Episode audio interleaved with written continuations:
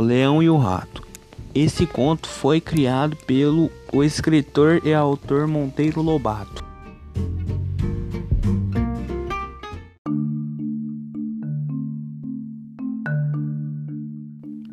Um leão cansado de tanto caçar dormia espichado debaixo de uma boa árvore com muita sombra.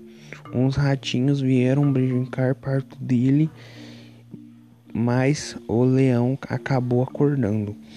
Quando o leão acordou, todos os ratinhos con conseguiram fugir, menos um, que ficou preso debaixo da pata do leão. Esse rato, esse rato implorou para para que o leão deixasse ir embora, mas o leão não queria deixá-lo embora, queria comê-lo. Aí o leão falou que o ratinho podia ir embora. Um tempo depois, o leão ficou preso na rede dos caçadores e o, e o ratinho viu o leão e foi ajudá-lo.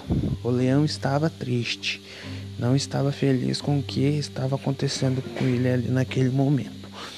O leão ficou, o rato ficou com pena do leão e chamou seus amiguinhos para tirar o leão daquela enrascada. E fim. Hum.